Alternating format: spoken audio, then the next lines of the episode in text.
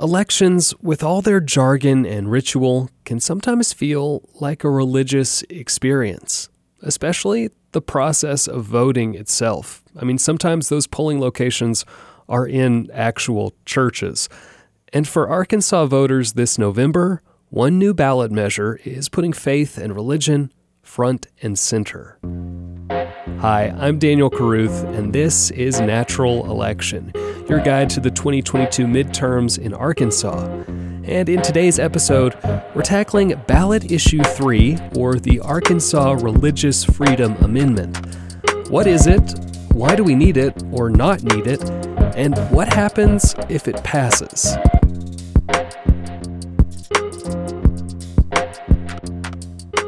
First, let's start off with that title the actual title of the ballot measure is this An Amendment to the Arkansas Constitution to create the Arkansas Religious Freedom Amendment and to provide that government may never burden a person's freedom of religion except in the rare circumstance that the government demonstrates that application of the burden to the person is in furtherance of a compelling government interest and is the least restrictive means of furthering that compelling government interest.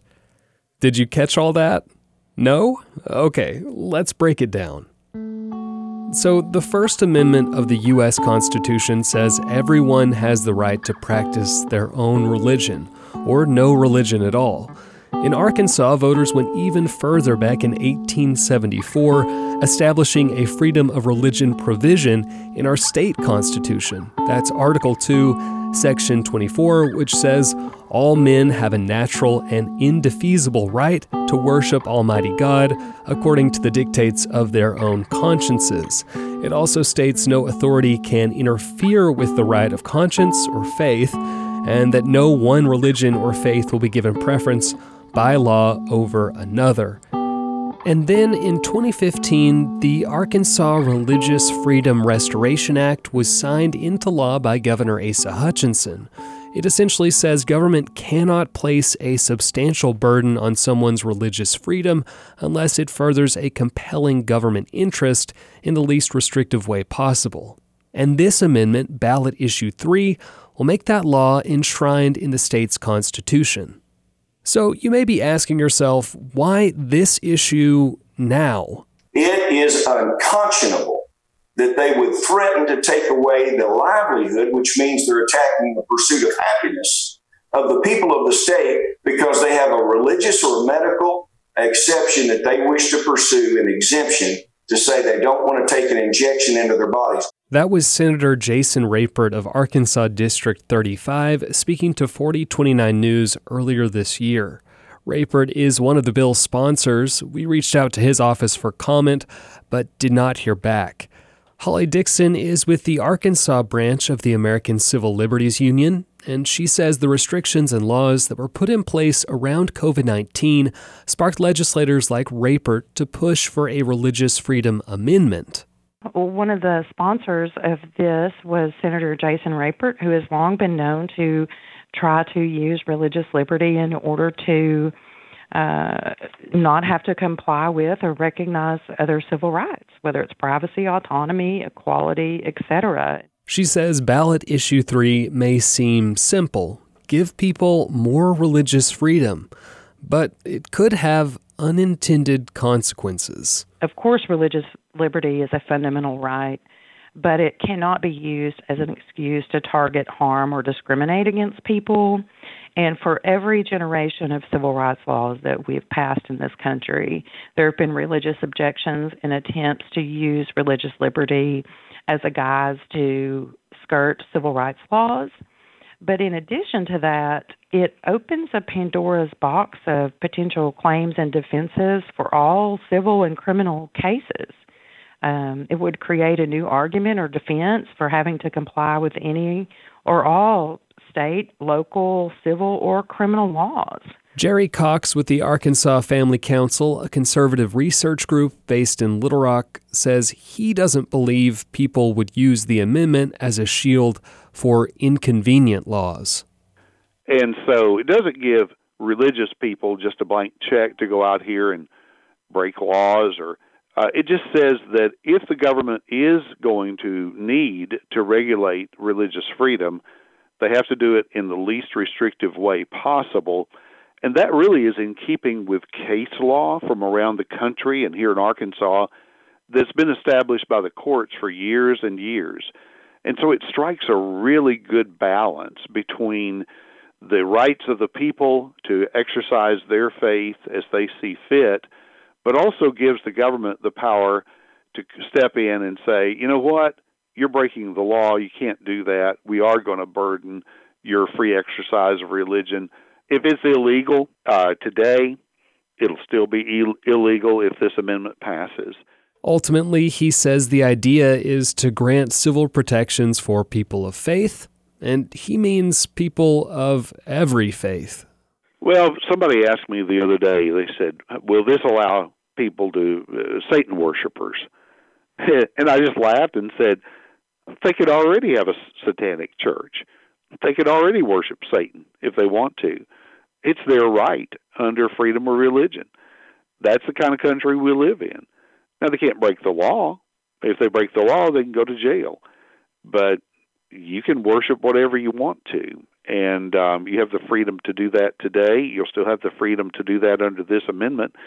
Um, and I'm okay with that because that's the kind of country we are. So, if that's the case, then what exactly does Issue 3 do that the U.S. and state constitution don't when it comes to religious liberty? Burden at times, and so it clarifies in there that they can't burden it unless the government has a compelling reason to do so, and they have to do it in the least restrictive means possible. And I think most people around the country just intuitively know that religious freedom has kind of been viewed as a second class right. Freedom of speech, yeah, it's first class, but you know, the founders of our country felt so strongly about freedom of religion and rights of conscience that they, they put it right there in the First Amendment.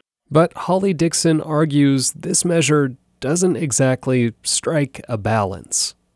Essentially, um, issue three elevates religious freedom and exercise above all other rights guaranteed to us by the Arkansas Constitution including equal protection under the law, the right to vote, the right to hold and run for office, to choose who we do and do not associate with, the right to education, rights to privacy, all other rights would be secondary to uh, religious exercise. So, this is a really radical um, change to the way that our rights are balanced in this country. And the Freedom of Religion Amendment offers little guidance for how courts could or should interpret claims.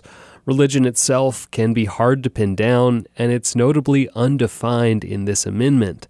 And a clause in the amendment states religious freedom claims should be liberally construed.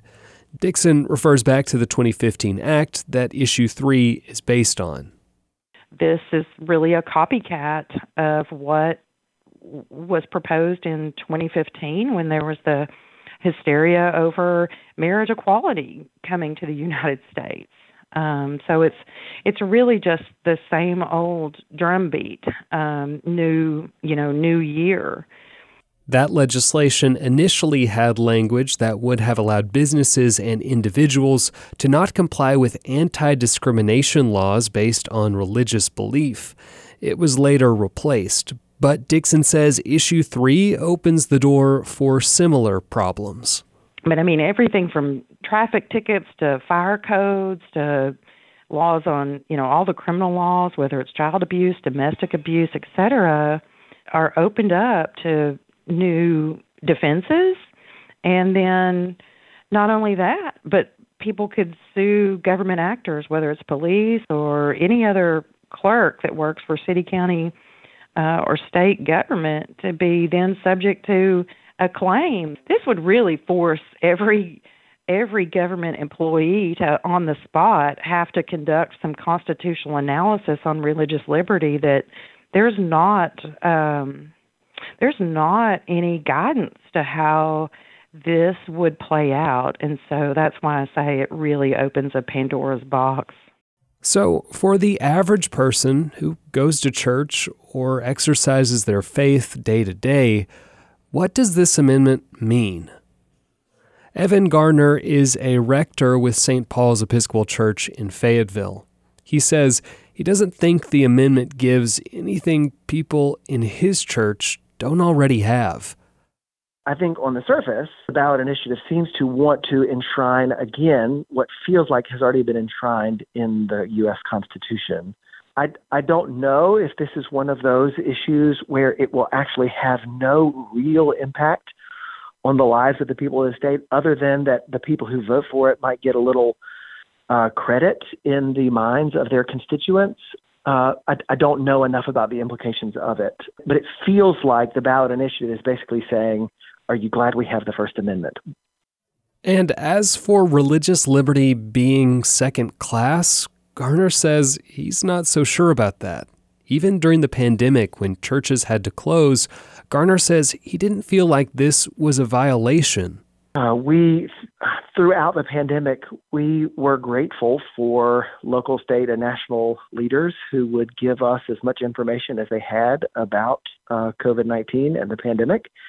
We were grateful for responsible leadership. Um, as a congregation, we tended to be more cautious and careful than a lot of other businesses, organizations, or institutions. We recognize that we have a number of vulnerable people. Um, and so I, we never felt like we wanted to do something that we weren't allowed to because of COVID restrictions. So that, that really wasn't an issue for us. Ballot initiative number three seems to be a reflection of increased concern in the wider community that um, that the interests of the state and the interests of people of faith are opposed or at least in tension with each other, and and often I find that's not the case. So, a quick recap a vote for ballot issue 3, the Arkansas Religious Freedom Amendment, means you support prohibiting the burden of government on a person's religious freedom unless there's a compelling reason to do so. And a vote against means, well, the opposite. For more on this and other ballot measures, you can go to kuaf.com/vote. We'll be right back.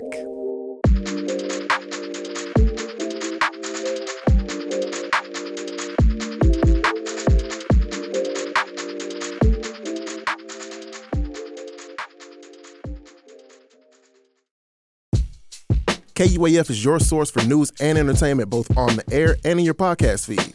With podcasts like Ozarks at Large, Points of Departure, The Lunch Hour, and Undisciplined, you can rely on KUAF to bring you a diverse lineup of culture and news whenever you need it. Find our entire lineup of podcasts at kuaf.com slash podcast. This is Natural Election. If you love listening to the podcast, you can see us live next week at the Pryor Center in downtown Fayetteville. Yes, we'll have live taping of the podcast all about why your vote matters. That's Tuesday, September 27th at the Pryor Center, starting at 6 p.m. Natural Election is a podcast production of KUAF and Ozarks at Large. It's hosted by me, Daniel Caruth. My co hosts are Rachel Sanchez Smith and Matthew Moore. Matthew also produces and mixes each episode. For information on ballot measures, voting, registration, and all election details, you can just go to kuaf.com/vote. Thanks for listening, and we'll see you next week.